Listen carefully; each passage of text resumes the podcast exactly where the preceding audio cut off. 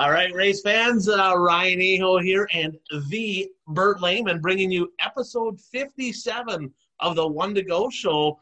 Man, we're we're kind of just chomping away here. I mean, like I said before, I mean, there's really no off season. I mean, we had plenty of racing action uh, this holiday weekend that we just had. Uh, we got plenty of racing action coming up. I mean, I, I, don't think it ever stops. There really is no off season anymore.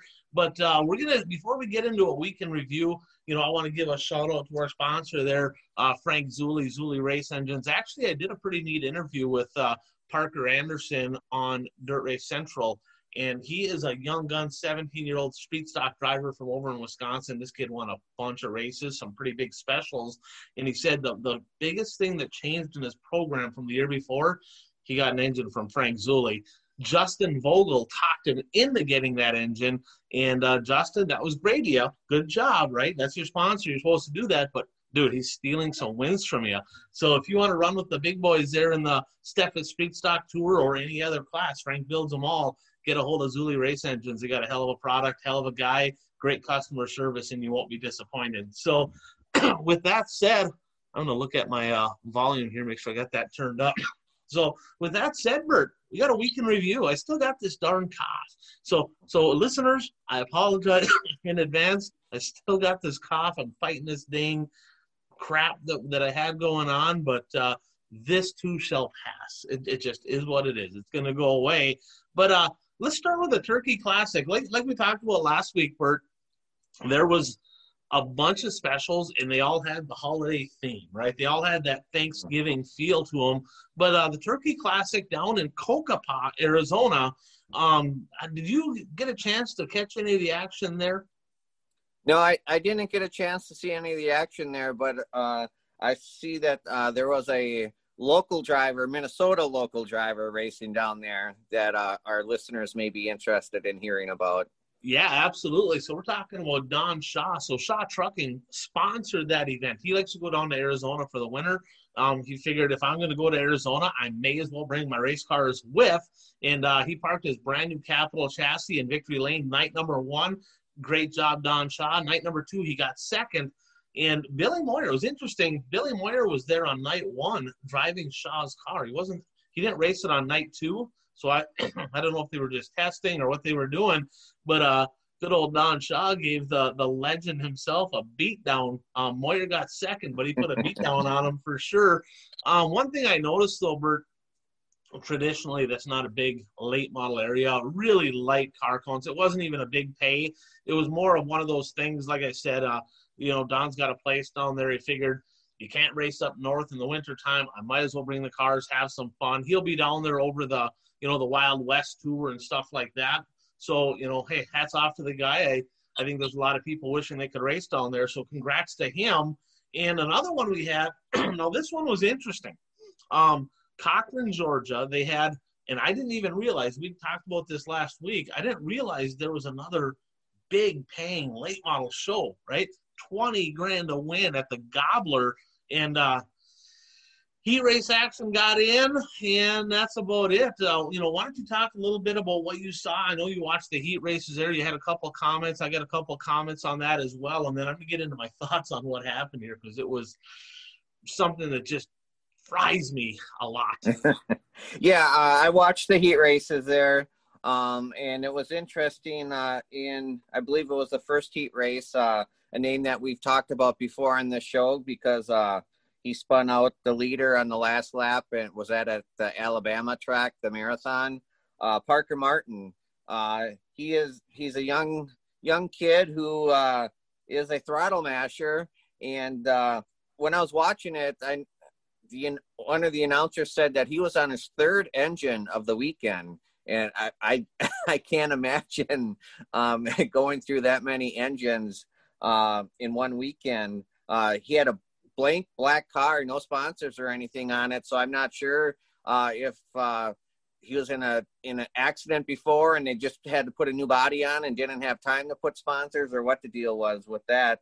Uh, but he's definitely not afraid to. Uh, I mean, what we saw a few weeks ago um, was not a fluke because I mean he's not afraid to uh, use his car and rough up some other drivers on the track. Uh, there was some uh, paint scraping going on. And then on the last lap, coming out of turn four, uh, he wound up going into the wall almost almost head on. So, uh, you know, I guess that's his driving style, and uh, you know, other drivers are going to race him the way he races them. So, um, probably the best race of the night, though, or you know, heat wise, was uh, Ross Bales won the third heat. That was a pretty good heat. Um, Bloomer started on the pole in his heat and uh, pushed hard into one and two and was in fourth place by the time they were going down the backstretch. He did recover and finished second uh, by a car length uh, when the checkered flag flew, but uh, you don't see him, uh, you know, starting on the pole. You don't see him do that too often. So, well, kind of yeah, what happened there, Bert. I'm going to touch on that. it looked like Michael Page um, Moyer or uh, Bloomer started on the pole. Page started outside. He come into turn one and he just shut the door on him. Right? He didn't. I mean, it wasn't like a horrible like ran, ran him in the infield, but it was something that I don't think Bloomquist expected. So he jumped on the brakes right away, and when he picked up the brakes, he was right into where he was going to transition. Drove right up the track. Boom! Two cars got by him, and and uh, so Page, that's a guy that we kind of watched over the summer here. Mm-hmm. He put together some pretty good races. He, he looked pretty darn good. But like you said, Bloomer was coming. Kind of has that little car looks weird in transition. It's always looks a little tight. But uh, the, he started driving it harder and harder, and he was right right on his right recorder panel at the line. So it was a pretty good heat race. Mm-hmm. Yeah, I agree. um, but yeah, they had 52 entries there, which was uh, you know, a good car count. Uh, unfortunately, didn't they have 25? Or oh, never mind. Okay, I was thinking no. of a different race. All right, we're gonna, we're gonna talk about that. I got ahead of here. myself. You did, yeah. And, and Jeff brought that to my attention, our late model expert.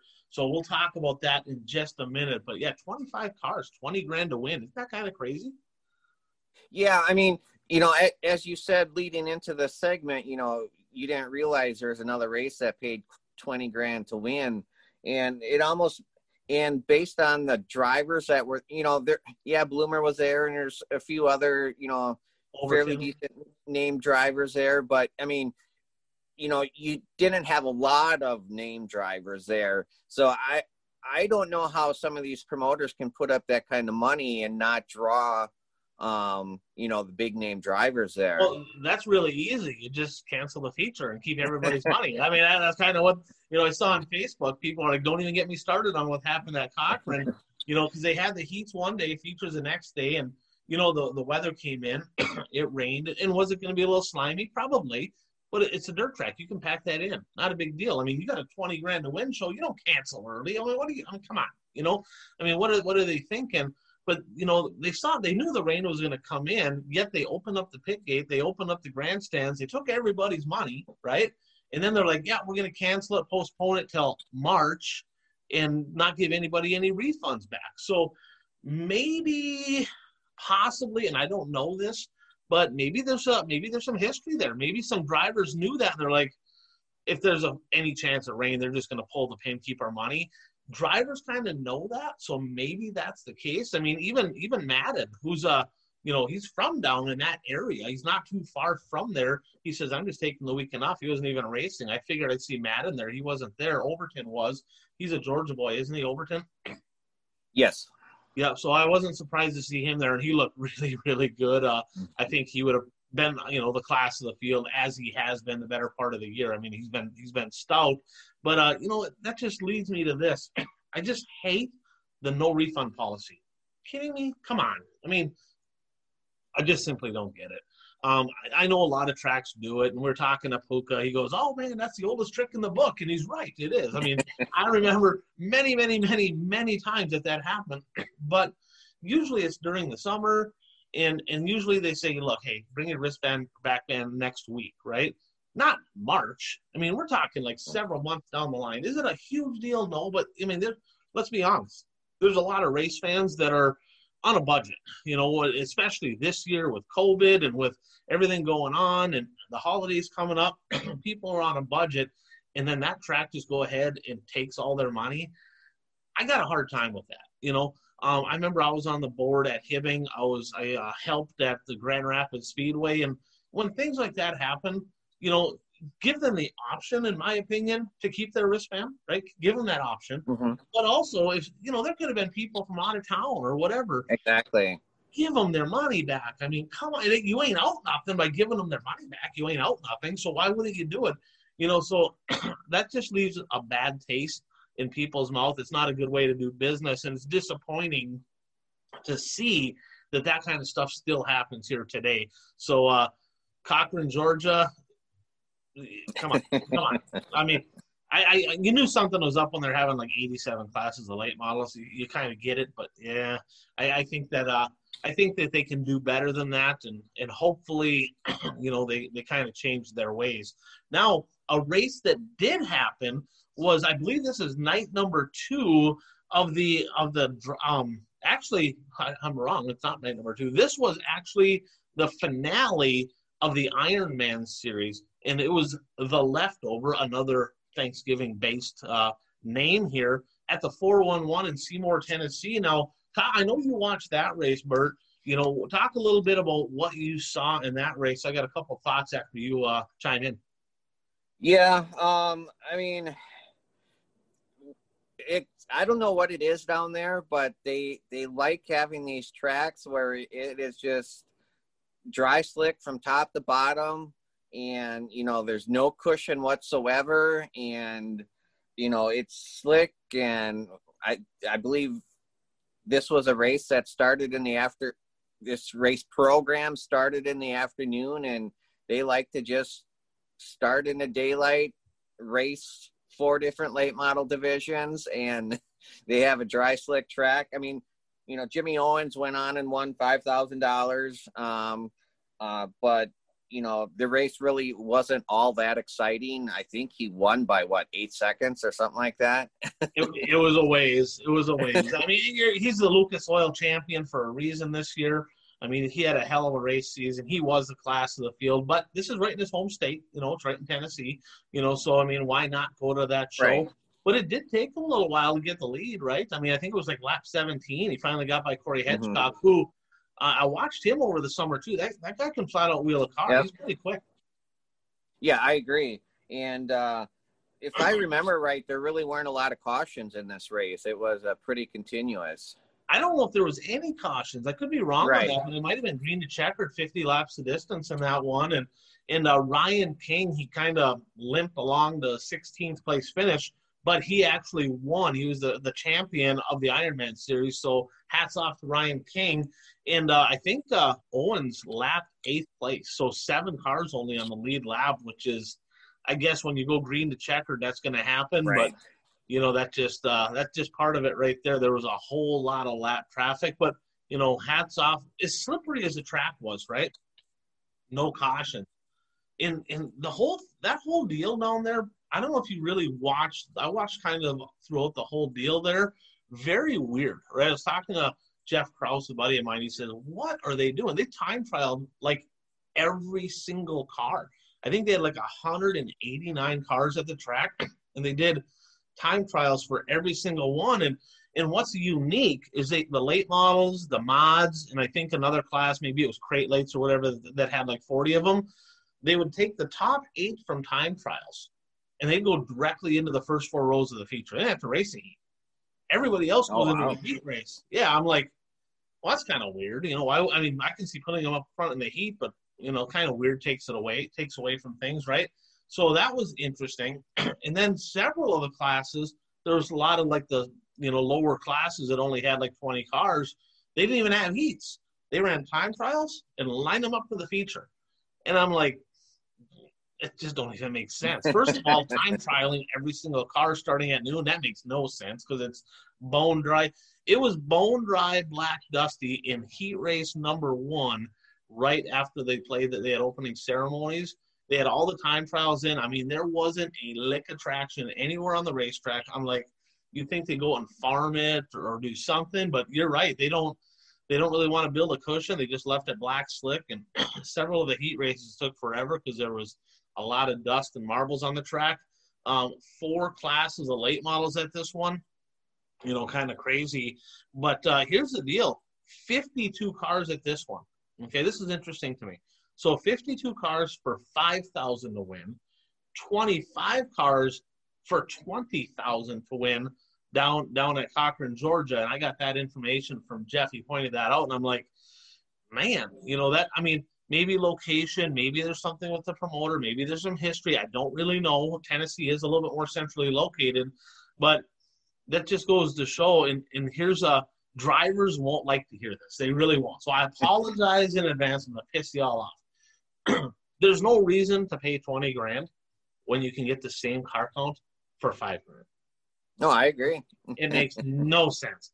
Maybe Bloomquist wouldn't have gone. Maybe he would have gone to Tennessee. Maybe they would have had a couple less, but I don't know. I mean, that is a draw. I mean, when you get a Bloomquist there and you get, you know, Overton, I mean, that's going to bring more fans, especially if they know they're coming. But, you know, paying that kind of money, it just shows that, you know, that's not always the case. Drivers aren't always attracted to the bigger paycheck. And this just proves it right here. Four times the money, half the car count. Pretty interesting deal. What do you think? Yeah, I agree. I mean, you know, I don't I don't know what the the payout was, you know, down further. Um, but yeah, just because uh you you have a 20,000 to win race doesn't mean that you're going to draw more drivers. I mean, you would hope that it does, but it doesn't necessarily mean uh, that you're going to get more drivers. And I mean, obviously, you know, when you have up double the cars at a 5,000 a win show compared to 20,000 a win show, uh, I think that proves that fact.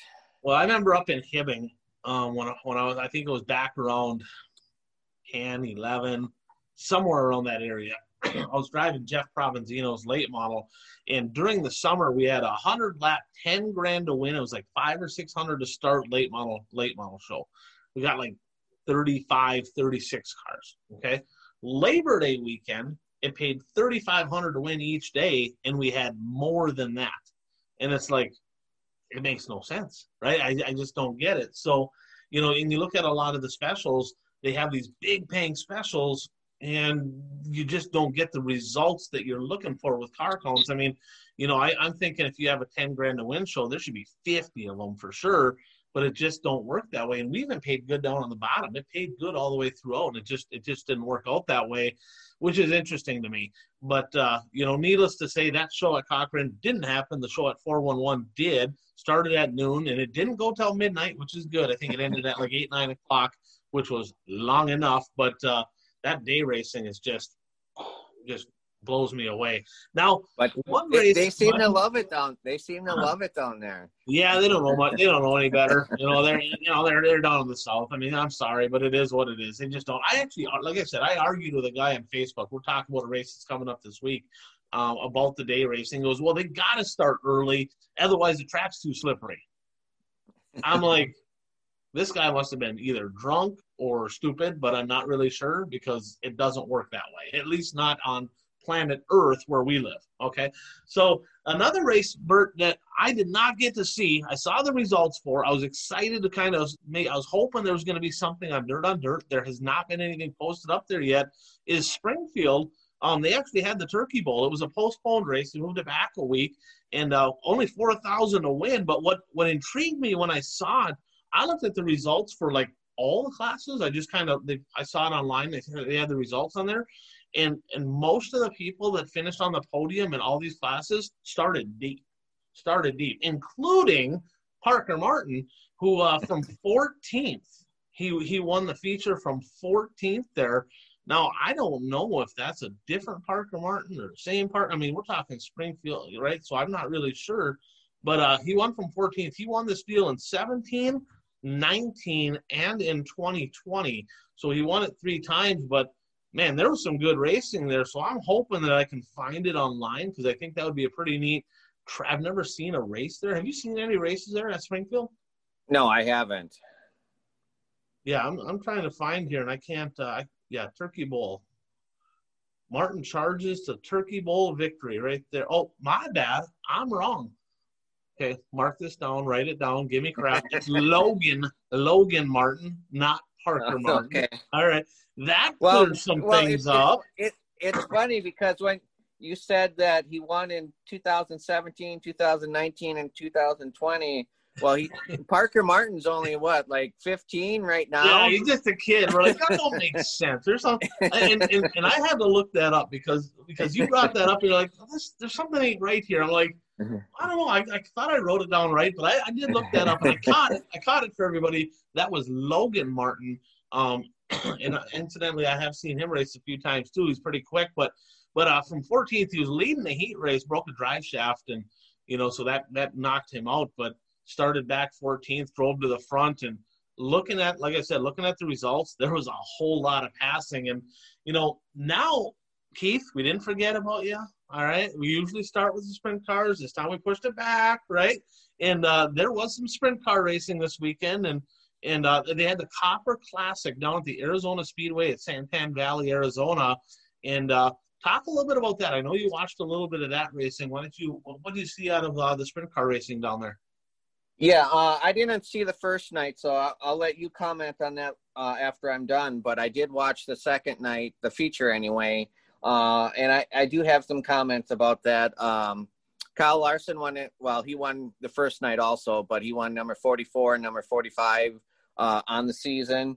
And, uh, you know, earlier we talked about uh, farming it. You know, they didn't farm the track at uh, at the 411.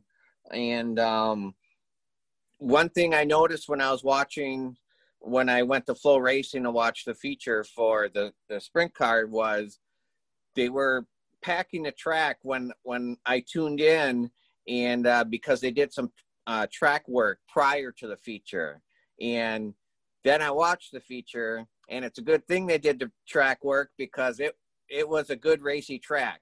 I mean, it just shows you the difference. You know, when you start at noon, run all day, and you have a a track that's like glass, where compare it to a track where they did a little track prep prior to the race, and it was a very racy surface. There's a cushion. Um, uh, Rico led the first part of the race, but uh, uh, actually Kyle Larson passed him, and then the caution came out, so he had to start behind him again on the on the restart. Um, but um, it was a very fun fun race to watch, and um, you know I know a lot of people that I know they you know they call me a late model guy, and I do like late models, but I want everybody to co- get close to your screen, turn up your volume, that was a fun sprint car race to watch, and I, am going to have to make a point to uh, go to some sprint car races in person this upcoming summer. Yeah, you're right. I, you know, when I was growing up, I used to love watching sprint cars. I remember as a kid, like Thursday night thunder they had down at like Ascot Park and stuff. Yep. And I'd be on all night long. And I, I got my parents to let me have a TV in my room, and I would stay up all night watching sprint cars out in California. And that was non-winged Wayne midgets. I think they had a little bit of everything out there. And then, I, and I really kind of our hey, the heyday. You think back to the World of Outlaws when you had, you know, Kinser and Lasoski and Swindell and you know Mark Kinser and Blaney and you know Haudenschild and Stevie Smith and Doug Wolfgang, right? I mean, there was a big, big group. And, uh, you know, it's it kind of, for me anyway, I don't know if it ever really did, but for me, that kind of went away a little bit. But now it's kind of back. I mean, there's been some really competitive sprint car races, and there's a lot of up and comers, and there's a lot of action. So, you know, I guess uh, thankful for 2020 that I watched a lot of racing online because I think I was missing out on the excitement of the sprint car world. So, Keith, uh, I can see that smile from here. Uh, take it easy. You know, we like the other racing too, but it but it was good. Now you talked about night number, excuse me, night number two that they farmed the track. They didn't do that on night number one. She locked down. It was pretty rubbered up, and and uh, Kyle Larson won, and uh, Macedo got by him about halfway through the race and lap traffic, and Kyle Larson and Victory Lane said, "Yeah, I didn't really. I had to be aggressive, but I didn't want to be too aggressive because if I drove off the rubber, it was going to open up the door." So he he really said I had about four or five laps there where I just wasn't very good at all, and that's when uh, Macedo got by him and kind of challenged for the lead there. But uh, the cream rose to the top, and you know one thing I noticed about that race, Bert, not one, not two, but three trophy girls. so you don't see that very often, especially. No, you don't. you know, that's kind of like the motorcycle deal. But uh, I thought that was pretty cool, and you can see the drivers up there. They kind of got their arms around them. I think they, they look pretty cold because it was pretty chilly down there. But yeah, that that was uh, pretty exciting stuff down there. Now, I was gonna jump up to upcoming stuff, but I think we're gonna we're gonna come back to that because we talked about down at Cochran, right? Twenty grand to win, less cars.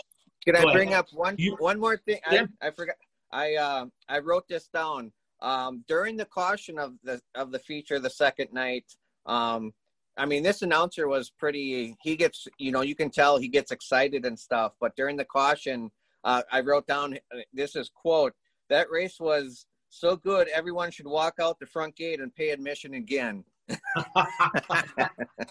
nice, nice. Yeah. Now you got to be careful with that because on the ones that are snoozers, you don't want to walk and get your Right. money back. So, but uh, yeah, that I mean, it, the second night, the first night wasn't very good, but that race, the second night, I mean, just the battle with Rico and Kyle Larson. I mean, that that was quality entertainment, and and uh, Rico's up on the wheel. You know, he's he's a hard charger, and you know them them guys race against each other quite a bit. They're you know I think they're pretty tight, and Kyle Larson was again. I mean, he he he was solid, and and I believe that this car out on the west coast. I, I should know this, but it's a different car owner than he drove for most of the year. So he has it looks the same, but he's got a couple different people that he's driven for, and uh, so that's a that's a different group that he drove for out there, and he, he was pretty excited because that whole group was at the track and they were able to be part of it. So kind of a neat deal. Kyle Larson, heck of a season, and uh, he's not done yet. He's got some uh, midget racing coming up, and he's going to try to sneak in a few more wins there. He's trying to he's trying to get ahead of Sabraski. I, I have to look back at what Sabraski's count is, but I think he's trying to get ahead of Shane. I'm not really sure. So I, I, I think he's probably going to do it too. But we talked about, let's get into this. We talked about um, 20 grand to win at Cochran, 25 cars, five grand to win at, at 411, and there's 50 some cars, right?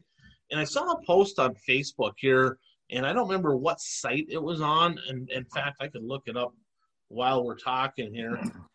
Um, but I, I was looking it up, and they talked about somebody just kind of posted. I know Dirt on Dirt did this a while back. They posted like their top ten crown jewels, and this guy here posted like a list of like what he considered crown jewels. And this is a fluid argument or conversation or topic or whatever you want to call it because what makes a crown jewel a crown jewel, right?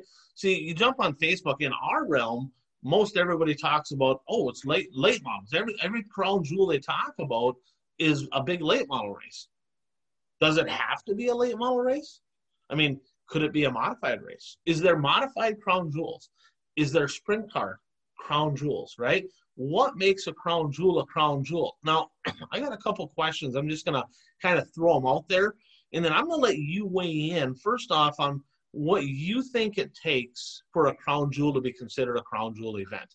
And then, you know, I'll kind of weigh in on my thoughts a little bit. And then we'll touch on, you know, what are we, maybe not, we don't necessarily have to have like a top five in order, but just name off some shows that come to mind when you think about a crown jewel event, especially in the dirt car world. So, does it have to be late models? That's the big one because, you know, uh, everything's late model, late model, late model. I don't think it just has to be late models. I think there's crown jewels and everything. Does it have to be a national series? Right? Can a regional series or even a local series have a crown jewel in their own area? Is that considered a crown jewel? Is that different? Right? You take the Sites Memorial up in uh, River City Speedway. Yep, it's 9,200 to win, but that's like a late model crown jewel for our region for the WISSOTA cars. You know, so you know, you start looking at that. But with Soda 100, I got my opinions on that show. I'm gonna say that is not a crown jewel, and uh, we can get Used into to be. It, It used, used to to be. and in fact, we'll just touch on that. And, and I think they wrecked it. Okay, and it's not the people that are running WISSOTA now. It happened years and years and years ago when they had a huge car cult. They were up over hundred mods and supers, and they decided just off a whim, you know what? This year we're gonna run two features for the modified that right there took away any credibility that event had because it's like, why on earth would they do that? I mean, this ain't like equal opportunity deal. I'm sorry you didn't get to make the feature, so we're just going to add another one of the program. So they, they got rid of that, thank God. But then they added a whole other WISSOTA 100, right? So so they had it at Marshfield originally, went to Cedar Lake, and I mean that was going to be epic. I mean it was fixing to be like Boone Super Nationals type of deal. And then all of a sudden they decide, you know what?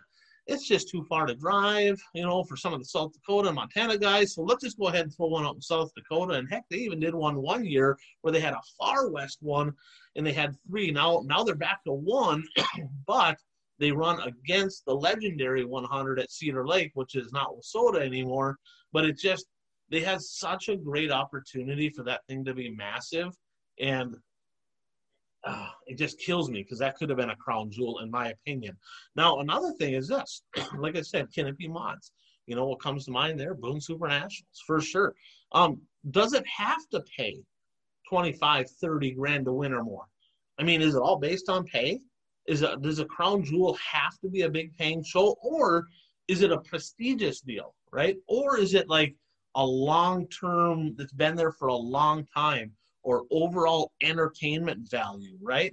You know, you start looking at some of them type of things. What makes it a crown jewel? You know, so we'll get into we'll get into the discussion in your mind there, Bert. What makes a crown jewel a crown jewel? Well, you kind of touched on um, a lot of things that make a race a crown jewel. Well, first off, let me say, I mean, yeah, I mean, crown jewels aren't just in late models. I mean, I, I you know each each segment of the racing community has their own i mean sprint car racing obviously uh, knoxville is a crown jewel.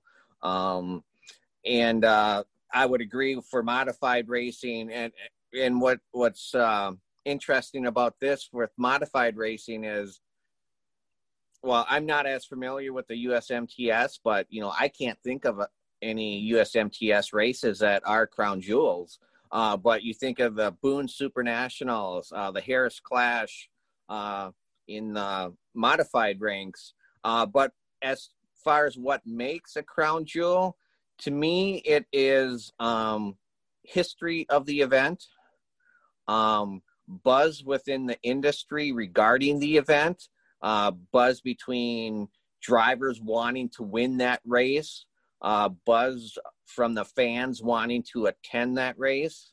Um, and I, mean, I, I think money, you know, the purse, uh, you know, how much it is to win plays a part in being a crown jewel, but I don't think it has to be a $50,000 to win show in order to be a crown jewel.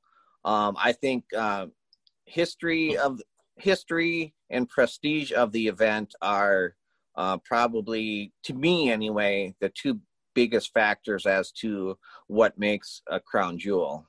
Yeah, I would agree. And, and one thing that, you know, after this year, up until this year, I don't know if I would have thought this way, but watching a lot of races online, the over eh, overall entertainment value of the event itself, right? You look at the topless down at Batesville. Batesville doesn't seem like it's that exciting to me. Okay, but then you look at you know the the Prairie Dirt Classic, right, which didn't happen this year, but any race that happens at Falls, right, is automatically going to elevate, right? But does it have to be an individual race? Okay, how about how about East Bay, right? You take speed weeks for East Bay, and them, them aren't huge paying. I believe they're all around 10 grand ish, 10, 12, aren't they? 15 maybe, I think on the on the weekend. I think that's about what it gets up to. Um, yeah so they're not like that's not a 30 grand that's not 40 that's not 50 but it's a series of races. And as a race fan i like i look at it and like man i, I would love to go to east bay for the whole week. And that is like a crown jewel event like a series a week right? You know so how does that weigh in as compared to like the individual events? Like uh USA Nationals, World 100, the Dream. You know, can you can you slide a, a, deal like East Bay into that because of the history, the racing, the hype, the excitement, nothing else going on, everybody wants to be there.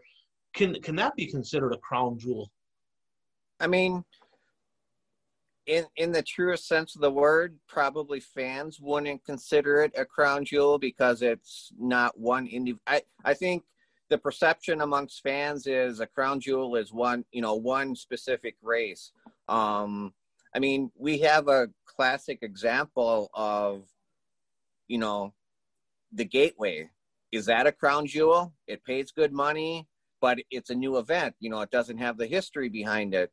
Uh, it doesn't necessarily have the prestige behind it either. I mean, some of the top drivers go there, but not all of the top drivers go there because it is hard on equipment. um, yes, it is. Uh, you know, so is that a crown jewel? It pays a lot of money. Um, I don't but, think it's been long. I think I agree with you. That one ain't been long standing enough. And you know, I think there's, I think it's just what scope are you looking at it through, right? You know, as a driver, you know, you look at let's be honest, it kind of starts with pay as a driver. It does. I mean, if you win a 50 grand to win deal, that's better than winning a 10 grand to win show. So, you know, you look at the USA Nationals and compared to any one of those races at East Bay as a driver, they'd all rather win that 50 grand to win show because it's a standalone deal. As a fan, as an enthusiast, I don't know if Crown Jewel maybe is the word for like East Bay. Maybe that's like a bucket list, or maybe that's like a yeah, right. You know, gotta see type event. So it's an interesting conversation because I saw a lot of people on that post.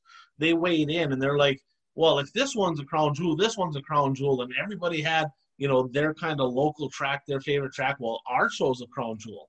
So it's like it's one of those things. Well, is it? I mean, I saw things at as low as six grand to win, up to you know a hundred grand to win for like the Dream and the in the Dirt Track World Championship. You know, but you know, so you look at some of that stuff. The Dirt Track World Championship's been around a long, long time. So is the Dream. So so is the World 100. Those are obviously crown jewels. USA Nationals, but I think that's an interesting co- topic because everybody's got a different opinion on that. And I think what it comes down to is what's important to you, whether you're a driver, a fan, whatever it may be. What's important to you, and uh, it's a fun conversation to have. I think it'd be kind of cool to get people kind of weighing in on on their crown jewels. But if you had to throw, go ahead, Bert. I agree with that, and I, I you, I was thinking about this, and you brought it up, uh, the Dirt Track World Championship. Now, yeah, that's a crown jewel, but that's been at at different racetracks. So, you know, to me, the luster is off that crown jewel a little bit because it doesn't have that tradition of being at one track.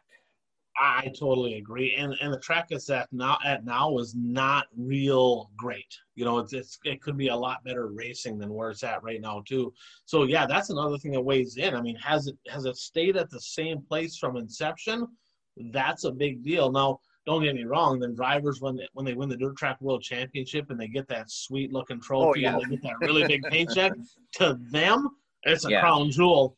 But in our conversation, where does that weigh in? That that's a that's another topic for discussion. But what you know, I know you got a handful of them written down here. You know, what are some crown jewels in your mind that are like, damn, that's automatic. That one's automatic. I know you got a few written down. I got a few written down as well. What sticks out to you as far as crown jewels? Well, I mean, obviously, uh, the World 100 um, is a crown jewel to me. Um, uh, it's well, well that World 100. I think the USA Nationals is a crown jewel. That that has history behind it. It pays good money. Um, uh, drivers enjoy racing there. Uh, it's, it's good racing. Um, I mean, the dream would have to be a crown jewel, but see, I I don't think the dream has nearly the the buzz that the World 100 has, which is uh, crazy to me because it pays way more. I know. I mean, I know. it just it makes no sense. You're right. The World 100's got that luster, but my goodness, it pays double. Was it 53 grand to win or something like that? Right for the this year for the for the uh, world for the World 100. Right. I yeah. mean, obviously they both got canceled, but the dream is a hundred grand. So how that could not? I mean, that, I mean, kind of talks about that's our argument right there, right? I mean, I've I've only been to one dream. That was in 2004. So, I mean, in 16 years, you know, I'm not sure what the crowds and stuff are like. But as far as, you know, comparing the dream that I went to in the World 100s that I go to, uh, the crowd, it, I mean, there's no comparison. It's just a whole different buzz at the World 100 than it is at the dream. Yeah, that's crazy. That's crazy. any, any other shows that really come to mind for you? Um, I think Knoxville. Um, I mean, well, which one? sprint cars and late models. and, and, you talk about that because I've never been to the sprint car race, but I've watched you know several of them, and and it's jam packed all the way around the racetrack. I mean, it's it's insane. And you go to the late model show, and they don't have the back. Well, the time I went there, the back right. stands weren't even open. So, you know, some a Knoxville enthusiast would be like, dude, seriously, you can't even put the late model nationals on the list. Like you got the Knoxville Nationals for sprint cars here, and then way down here somewhere, way down here is the late model portion. Well, I, I, would agree, guys, I would agree with that. Um, I mean, part of my part of me putting it on the, excuse me, crown jewel list, and and maybe this is where we refer back to bucket list. I mean, I want to see a, a, late model race at Knoxville. I, I went to uh, the Knoxville Nationals one year. It just happened to be the year that uh, three straight nights of racing got rained out. And then we left Sunday morning and they raced in the afternoon. So um, we uh, went we went there, saw went to for three nights of racing, saw about 10 minutes of hot laps, saw three rollovers in in those 10 minutes. Uh, we saw a jet dryer blow up and uh, our joke is because we had ice cream at Dairy Queen down there. So our joke is we went to Iowa for three nights and for for some Dairy Queen ice cream. you know what's crazy about that town is they race racing. I mean the the sidewalks and crosswalks, and you walk into every every building there, every every restaurant and hotel. They got racing stuff everywhere. I mean that city embraces the sport of dirt track racing. Well, it's pretty cool and what's so interesting is that that track is in the middle of the city. I mean, I mean, yes. for a track that seats that many people, it is in the middle of the city. yeah, they, I've heard, you know, I've heard stories, and I had I didn't witness this, but I heard stories of cars flying out of the out of the building, landing on the street, and tires flying over into the street and across into parking lots and stuff. Yeah, it's pretty crazy. It's right in the middle of town. Um, I'm going to add a couple to the list. You talked about the World 100 and the Dream, and I, I hate to be that guy that puts Eldora way up on top. Like I just, I'm not a half mile guy. I'm sorry. it is what it is. You know, but the World 100, it's hard to argue that that's not number one in late model racing because it, it just there's there's a lot of luster there. Um, you know, you talked about the USA Nationals. You talked about uh, you talked about Knoxville Nationals. You know, how about the Kings Royal? We'll get back to Eldora here, right? You know, 175,000 a win. You know, this coming year. We're going to get to that in a minute.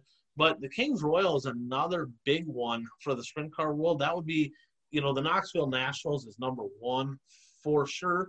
That deal was that Portsmouth. Isn't it a hundred grand to win deal there? There's a couple big sprint car shows so I believe it would be the Kings Royal, and I think Portsmouth. I think has a hundred grand to win deal. Both of I think that's what is it. Is it Portsmouth? Is that right? I, am not sure. Yeah, there's another one over there that's a big paying deal. But needless to say, those are two big events right there.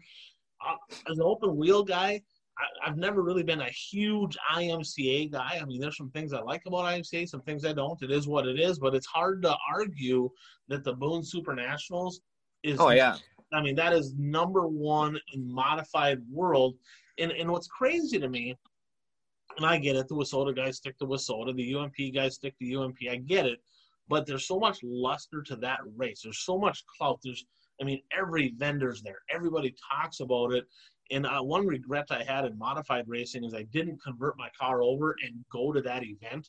Um, just looking at the track, it reminds me a lot of the turn and burn deals that I race at. I think I'd enjoy racing there. Not this year because it rained the whole time. I'm glad I wasn't there this year. But you know that big a car count, that atmosphere, you know that just the history of that event. That that's one that's on there for me. Um, another one that I have on there, and, and I don't know where this fits in. I really don't know the history of the track. I mean, really, it's only the last year I really heard about it. But how long has the Prairie Dirt Classic been going on? Because in my mind, just the overall entertainment value of the races at that event, at that show, at that track is unbelievable. Is that a long-standing deal, the Prairie Dirt Classic? Yeah, I'm not sure what the history is behind that race. Um, I mean, because you know we're talking about what makes a crown jewel. I mean, what's interesting is, um, I mean, you and me having a conversation about about that race. Uh, we know the type of racing that goes on there, and we both agree that's a must go to event at some point. Um, so the diehard race fans would would probably consider that a crown jewel, but like the average race fan, it's you you know when you hear an average race fan, oh, World 100, Dream, you know, they start saying all these races, but that race won't come up. It's just not that well known for some reason. I, I would agree with you because honestly, up until like last year, and I think it was Croy Powers because he knew that I moved to Illinois, and he said, Ryan, hey, Prairie Dirt Classic's coming up. You got to get there. I'm like, what is that? Where's it at? I even, don't even know anything about it. And uh, so you're exactly right. Is and now that I, you know, now that we have Flow Racing dirt on dirt, we we're, we're able to watch a bunch of races from there, and there's a bunch on YouTube. I'm like, how could I have not known about this place? I mean, it's unbelievable. I mean, the place is crazy good, um, but it's just like you said, that's something that yeah, I would say that slides down the list because the average person. I've talked to a lot of people this year. I'm like, man, have you you see that race at Fairbury? They're like, no, never seen anything there. And then you show it to them, they're like, oh my god, that's awesome. So there is something to that. That's that's definitely down a few notches because it's not as well known. Maybe I can see that changing though, um, just because of the you know the streaming platforms and the hype and all that. I can see that maybe gaining some ground in the in the years to come. What do you think? I agree. Um, I mean, as uh, more races get streamed and you know, you know, casual, even casual race fans uh, watch stuff online, um, I would imagine that um, that race will uh, move up the up the charts a little bit on Crown Jewels. Now, that race is right before Cedar Lake. Is there a Crown Jewel that it's right after? Is it sandwiched in between two races? Um, I'm not sure. I'd have to look. Okay. I know that right around that time starts a whole string of big money right. events. So I'm not sure how that all falls in. I'm not sure if that's the first one. I know it's kind of tied in right around the same time as the Hell Tour and all that. So, you know, so there's I'm, I'm not sure. I, would have to. Okay. Um, now, with that said, let's end let's end this topic with this. Give me three crown jewel type events that you have not been to that are on your list that you want to go to. Well, I'm going to say Knoxville is on that list because I haven't actually seen a race there. Which one? Which one? Sprints or lates? Well, I guess I could say both of them. There you go. There you go. Um, I mean, it, it's always kind of been my. Uh, I've wanted. I've always kind of wanted to go to Boone at least once just to experience it. Oh, and uh, one crown jewel that we haven't talked about um, is the Chili Bowl. That is definitely a crown jewel. that is the race of races in the midget world for sure. I'm going to put that one down on the list here as well that, that we talked about because, you know, it's kind of cool. You talk about the Chili Bowl. You have this year's uh, Cup champion, right? Chase Elliott's going to yep. try out try that out. So that's kind of a, you know, everybody likes to be part of that deal. Even I think Tony Stewart had a fake name um, a few years back yeah. and entered into that deal too. So but yeah, the Chili Bowl is definitely another one. So your your top three would be Knoxville. I'll just count that as one. Both of them. Um, you have the uh, you said Boone and and what what other one? I'll I'll just count both Knoxville's at one as one show. Okay. Well, I would say the chili. I would say the Chili Bowl also. Chili Bowl. So for me, um, just because of all the hype, I'm gonna put the Prairie Dirt Nationals um, number one on the list because like I got addicted to watching some racing down at Falls, and that place was incredible. I mean, everything about that place just screams excitement. So I want to get down there to Fairbury. Another one would be the Boone Super Nationals. I mean, you know, I'm a modified guy. That's a huge event. And then the Knoxville Nationals for the sprint cars. I was there for the late models, but the sprint car deal, you know, is just I mean, it, it, we're talking massive amounts of people, and you know, as, as good as the sprint car races have been, that'd be a good show to get to. So them would be my three.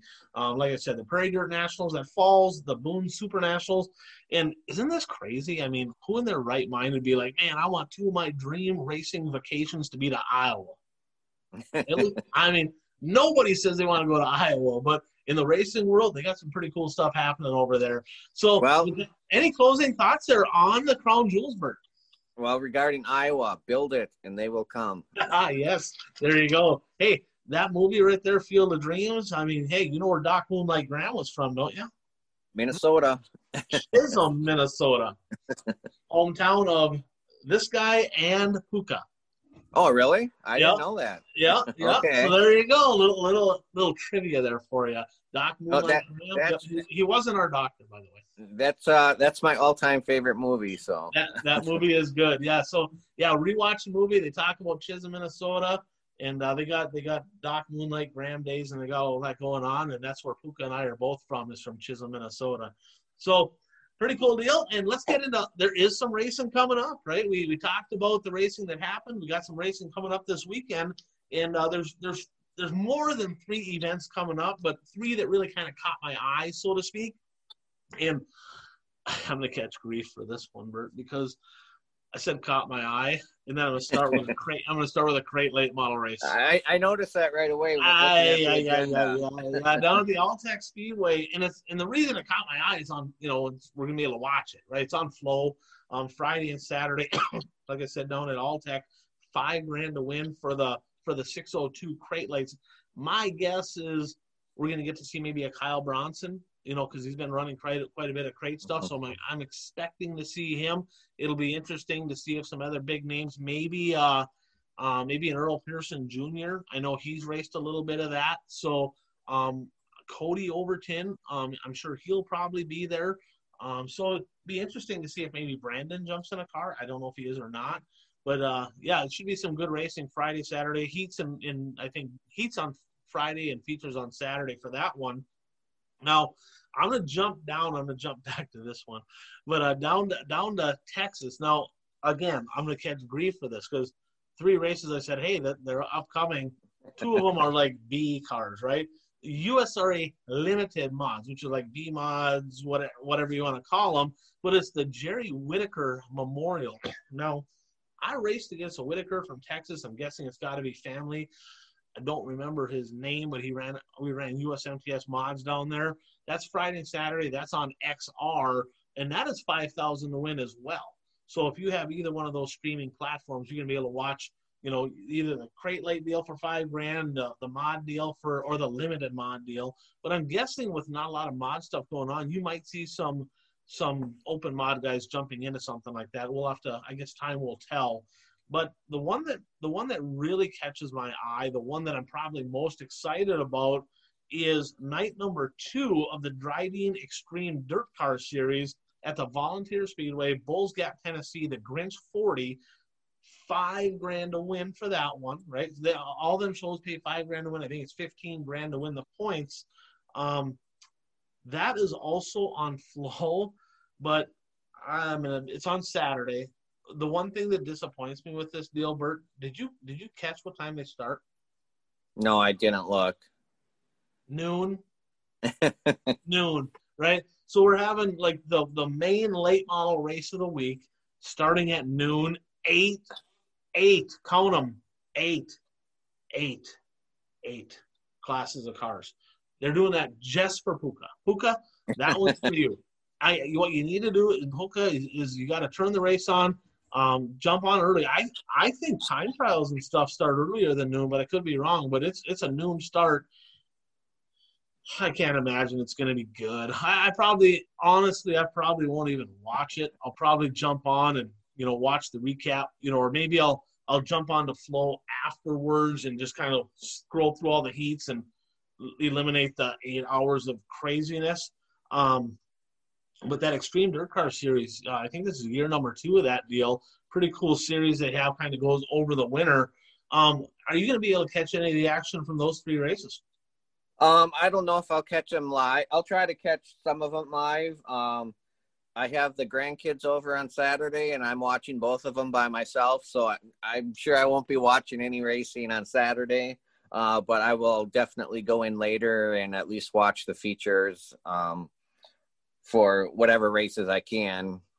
So, Yeah, um, I, I, yeah, I'm not sure what the plans are. I, I can guarantee you this, Bert. I can guarantee you, I'm not gonna like flip it on at noon and watch all. Right. That is that is not happening. So again, I'm getting back to the Thanksgiving theme. I'm so thankful for streaming services because we can fast forward through all the stuff we don't want to watch, and we can get to watching the races that we do want to watch. And I just don't understand, you know, when you have a special like this, why on earth are they having eight classes of cars. I mean, I I ran. I was on. I didn't run it. I was on the board at the Hibbing Raceway. Uh, I was heavily involved at the Grand Rapids Speedway, and the problem with board type tracks is you got like representatives of all the classes, and everybody's kind of involved. And if you if you eliminate somebody's class, you're like, well, what about me? How come my class doesn't get to run? Everybody's feelings get hurt.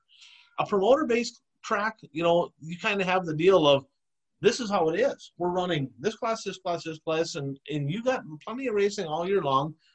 In this, I don't know if that's just kind of like they want to include everybody because it's it doesn't really provide more entertainment value. In fact, I think it kind of detracts from it. What do you think?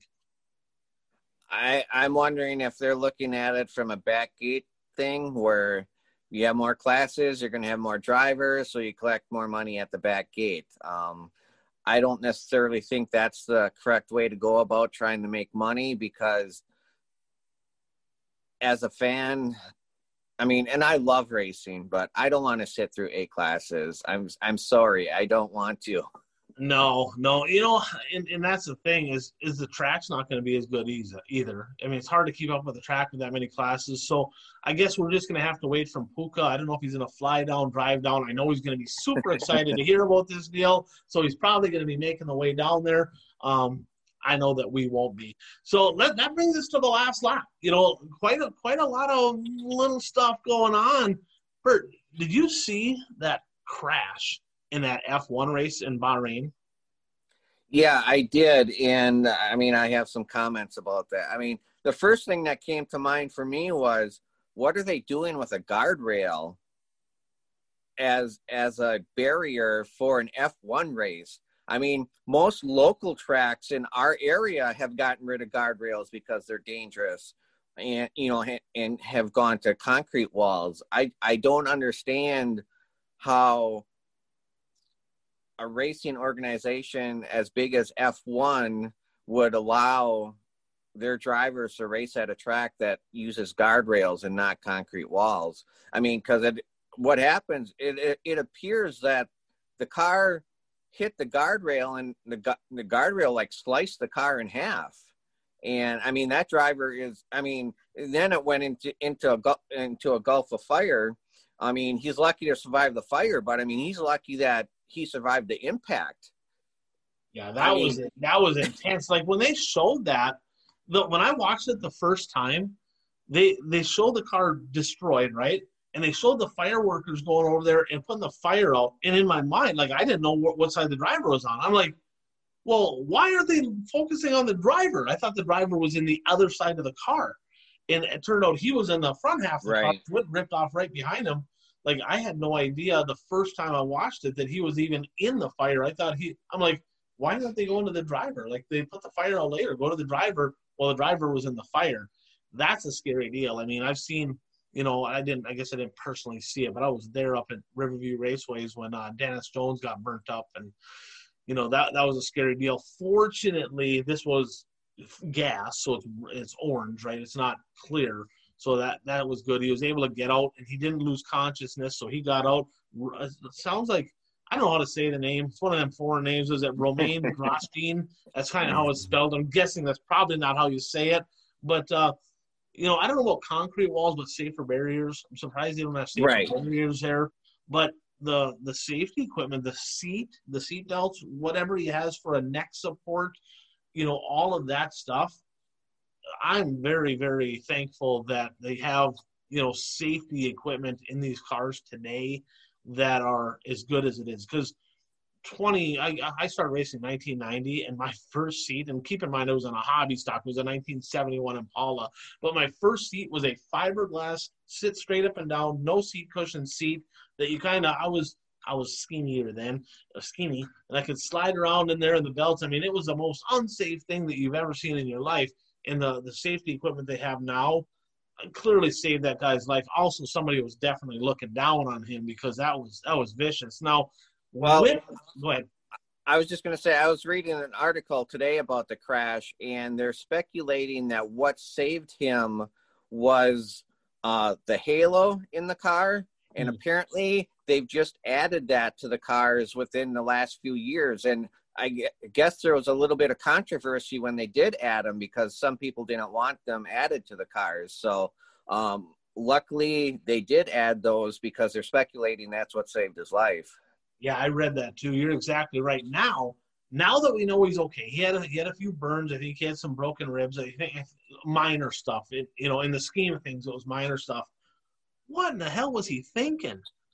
Like we're on lap one, he does a three lane change across the nose of somebody and stuffs himself in the wall. I mean, I mean, I don't want to see anybody get wrecked, but like literally, the guy's gonna watch the tape and go, uh, "Yeah, that was my bad. What the hell was he doing?" I mean, like it's we're talking about F1 supposed to be the best drivers in the world, right? All this, and he makes that was a that was a bonehead mistake right there. Yeah, I, I guess I didn't realize it was the first lap. mm-hmm. Yeah, lap one going straight across the nose. Of, I'm like, wow. And then they hooked, and bam, it was all over from there. But fortunately, he was okay. Um, that was, I mean, when them things burn up, man, I'm telling you, when they hit the wall like that, it's like a video game. You know, I don't know if you remember the was it the is it Dan Wheldon that passed away in uh, yeah. Texas?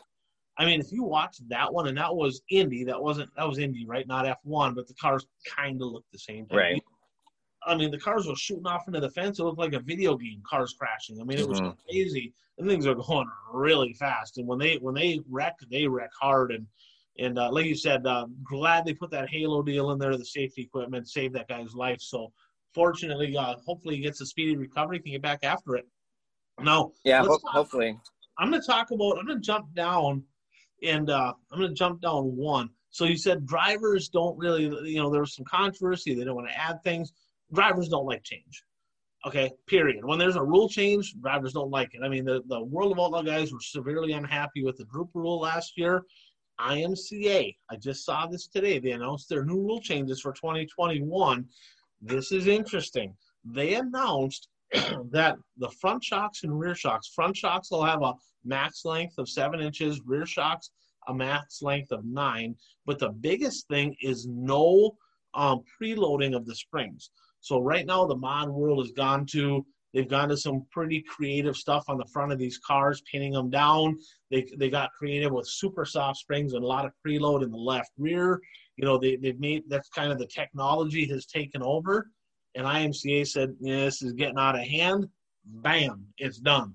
So I, Ricky Thornton Jr. posted on there and, and I, I messaged him a little bit. I said, well, what do you think? He's like, well, he goes, it's going to change some things for sure because, you know, with our cars, we're doing some pretty funky things. But he goes, you know, I guess it is what it is. We'll just have to figure it out. And, you know, and, and he's exactly right. The cream's still going to rise to the top, but you know, I talked to Buzzy Adams and I said, Buzzy, what do you think? He goes, Well, long term, this is a good deal. It's going to make a lot of people, especially the ones from North Carolina, going to make them pretty unhappy because they got a lot more technology, and and you know they they've really put a lot of time, money, and effort into developing all this. But it's it's kind of making you know it's it's not good for the sport long term.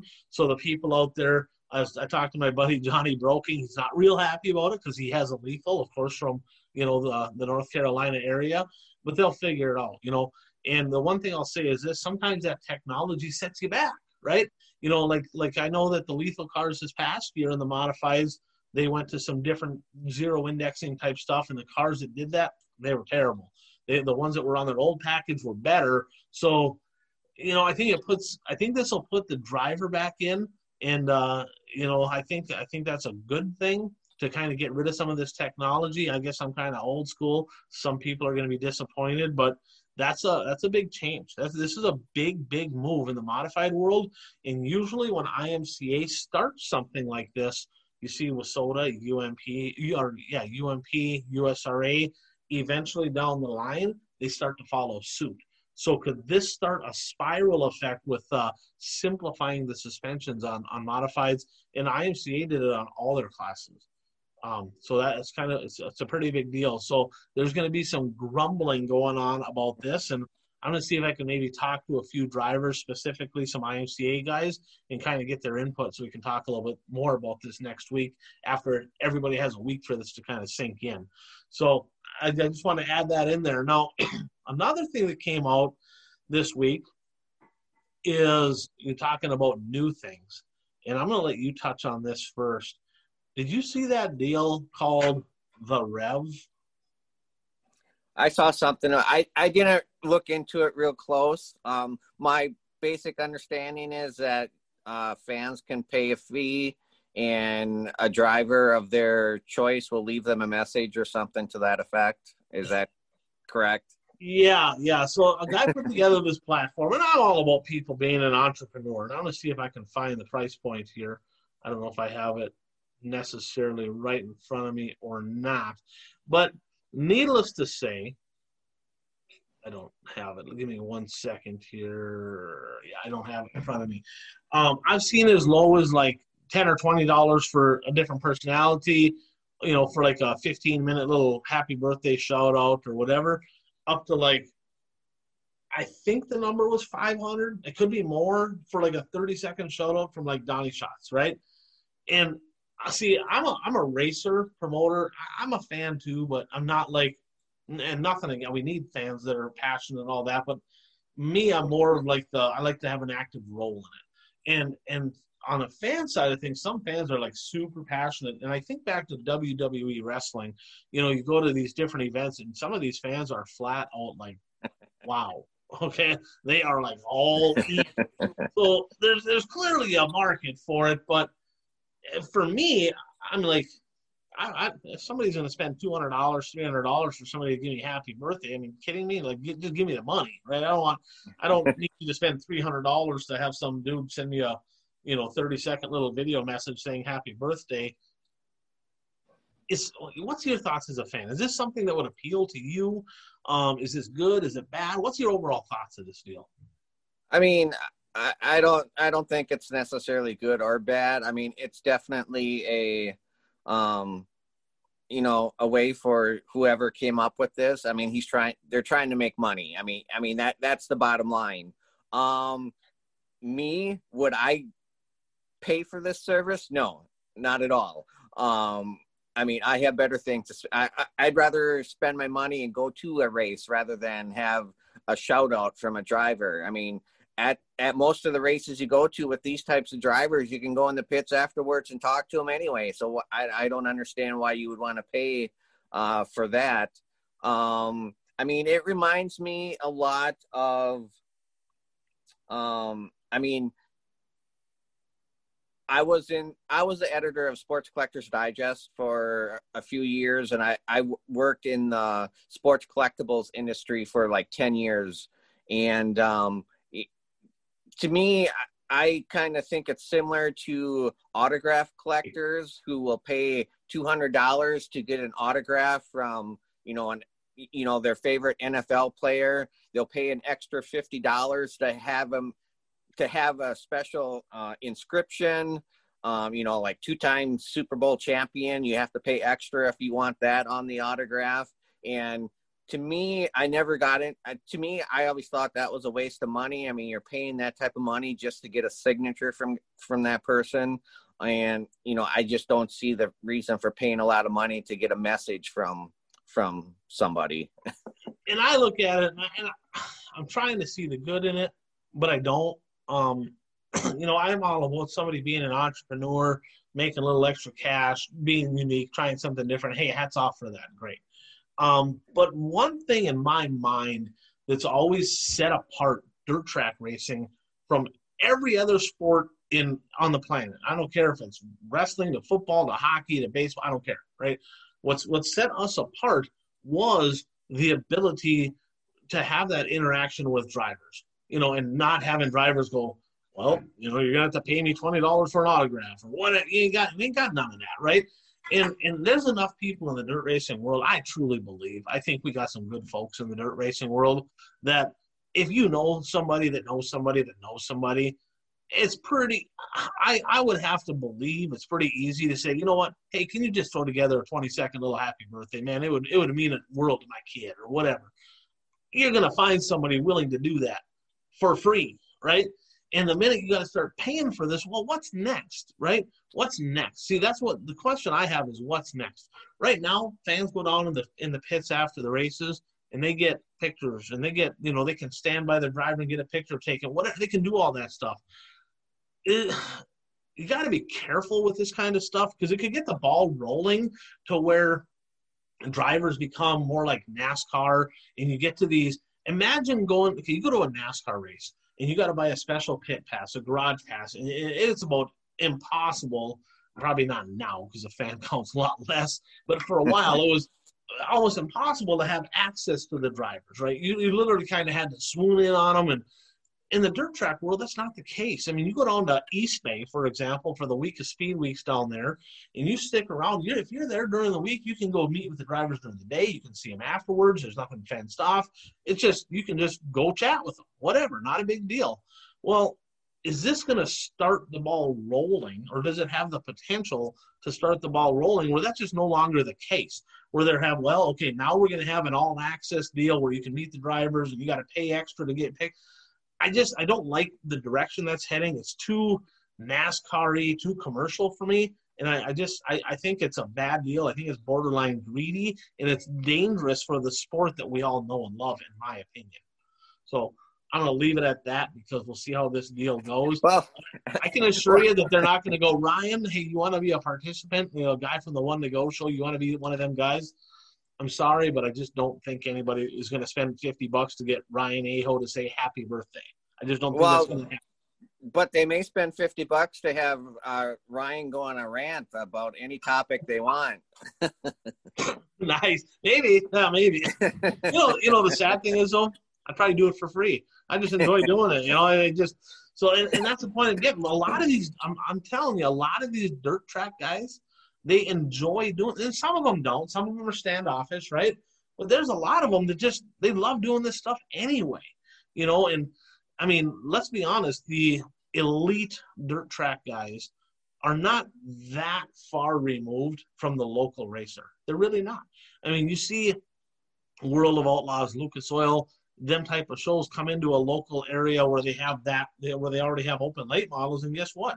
Some of them local guys have beat them so they ain't that special, right? I mean, it's it just not, you know. So I don't know. I think it's uh, I think it's a step in the wrong direction. Um, hats off for the guy being creative, entrepreneurial. I get it, but uh, it'll be interesting to see where this goes. Now, speaking of streaming stuff, um, you know, some streaming platforms out there they have the the monthly deal where you know you pay X amount a month, and if there's no real racing going on, they got to have some filler stuff and and uh, did you see what Dirt Vision has going on? Like, no, I I have not seen what they're doing. They, like, they're still doing that iRacing stuff, like, and, and whatever. But I'm like, I, do people actually watch that? I mean, there's enough regular racing going on. Like, is there actually people that jump on Dirt Vision and go, oh, they're having the whatever late model race here or sprint car race, iRacing version? Like, I can see when there was like no racing going on, it's like, well, I got to have something to do. But now with sports going on and racing, do you think there's even a demand for that anymore? I wouldn't think so, but I mean, I guess crazier things have happened. I mean, I'm not going to jump on to watch iRacing. I mean, like you said, you know, when when basically the whole country went down on a lockdown in the spring, you know, I tuned in just to see what it was like because there was nothing else to tune into. But yeah, I mean, you know, NFL is going, you know, there's other things things going on that I wouldn't think there'd be a now to actually do the iRacing that's one thing but to just sit there and watch it I I don't understand why why there would be a demand for that. Especially when you've seen people get kind I mean just to take a good look at what happened with Kyle Larson I think a lot of people are going to be going eh you know and yeah I I don't know I just whatever. I guess it is what it is. But it was interesting to me when I when I was looking on Dirt Vision, I saw that. I'm like, really? It's kind of crazy. Now, one thing that was kind of cool, I was uh, I got I follow Kenny Wallace on Facebook. He's Kenny Wallace. Herm is Herm, right? I mean, the guy's a hell of a lot of fun. He's got a lot of energy. The guy is a he's an ultimate showman, right? I mean, he's that guy that if he has a minute long, two minute, three minute long video, I'm watching it. I, I watch them all because he's entertaining. Usually got some pretty good content, and uh, they they were down at Gateway Raceway. I think that's right down by St. Louis. And he's like, "Hey, we got they had Christmas lights there," and I thought this was super cool for all you tra- uh, track promoters. Um, and I can see James Trantina, so tag James Trantina in this. Let him know this is a good idea over at uh, in Sauk Rapids, Minnesota, at the oh man, what what is that place called now? They they keep changing names on it. Um, Granite City Motor Park, I believe, is what it's called. They did a pretty cool deal with the candy toss and all that on Halloween, but they had a Christmas light display here to where they had it all set up. They had fence, they had music playing, they had Christmas lights, and pretty pretty neat use of a racetrack to be able to kind of go through and have a Christmas display at the racetrack. I thought that was pretty cool. So um, jump on Herm's uh, um, Kenny Wallace. Follow him on Facebook. Jump on there. You'll be able to check that out. But I thought that was a pretty cool deal. Did you see that? No, I didn't. Uh, I'll have to make sure that I uh, uh, check that out and and see see what it looks like. Yeah, it was pretty cool. And I'll, we're gonna we're gonna end with this, unless you have something you want to add. Um, Eldora, they made a big announcement this week, and uh, Keith said, "Make sure you get this in there because he's a but uh, what what did they announce at Eldora? They are going to have two uh, two of the what's it called the King's Royal event. Um, so maybe uh, they weren't lying when they said that it was just being postponed.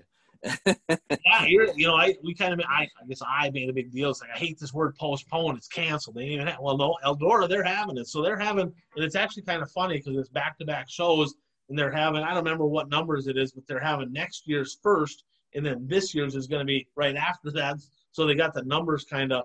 They, it's just how however they yeah, did it. Yeah, got the I think it's the 38th annual is going to be Thursday night, and then the 37th annual is going to be Saturday night. Yeah, or something I think, like that. I think that I think that's correct. Now, the question I have, and, and I can see this coming down the pipeline. I don't know that it's the case, but if they're willing to pay two back-to-back 175,000 to win shows for the sprint cars, I'm I'm I'm going to cross my fingers on this. Are they going to have two dreams? Are they going to have two World 100s? What's your thoughts?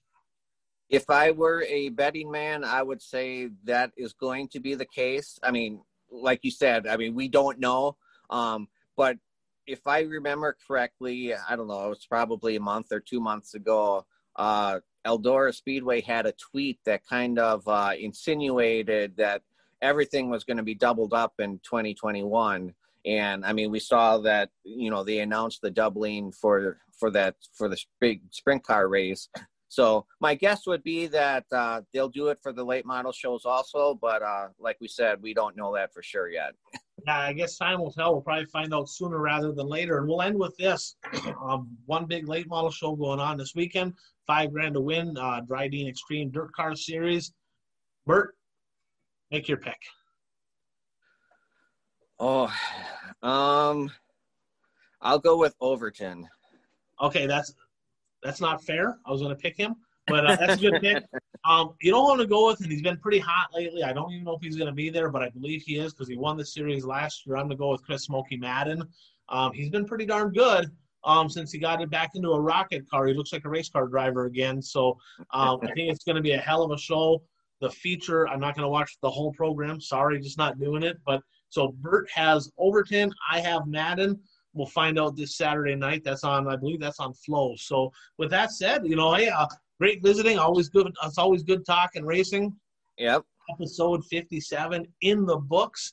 And uh, like Pooka says, you know, hey, go out there and be your dream. I'm Ryan Aho. That's the Bert Lehman. We're the one to go show. We'll be back at you next week.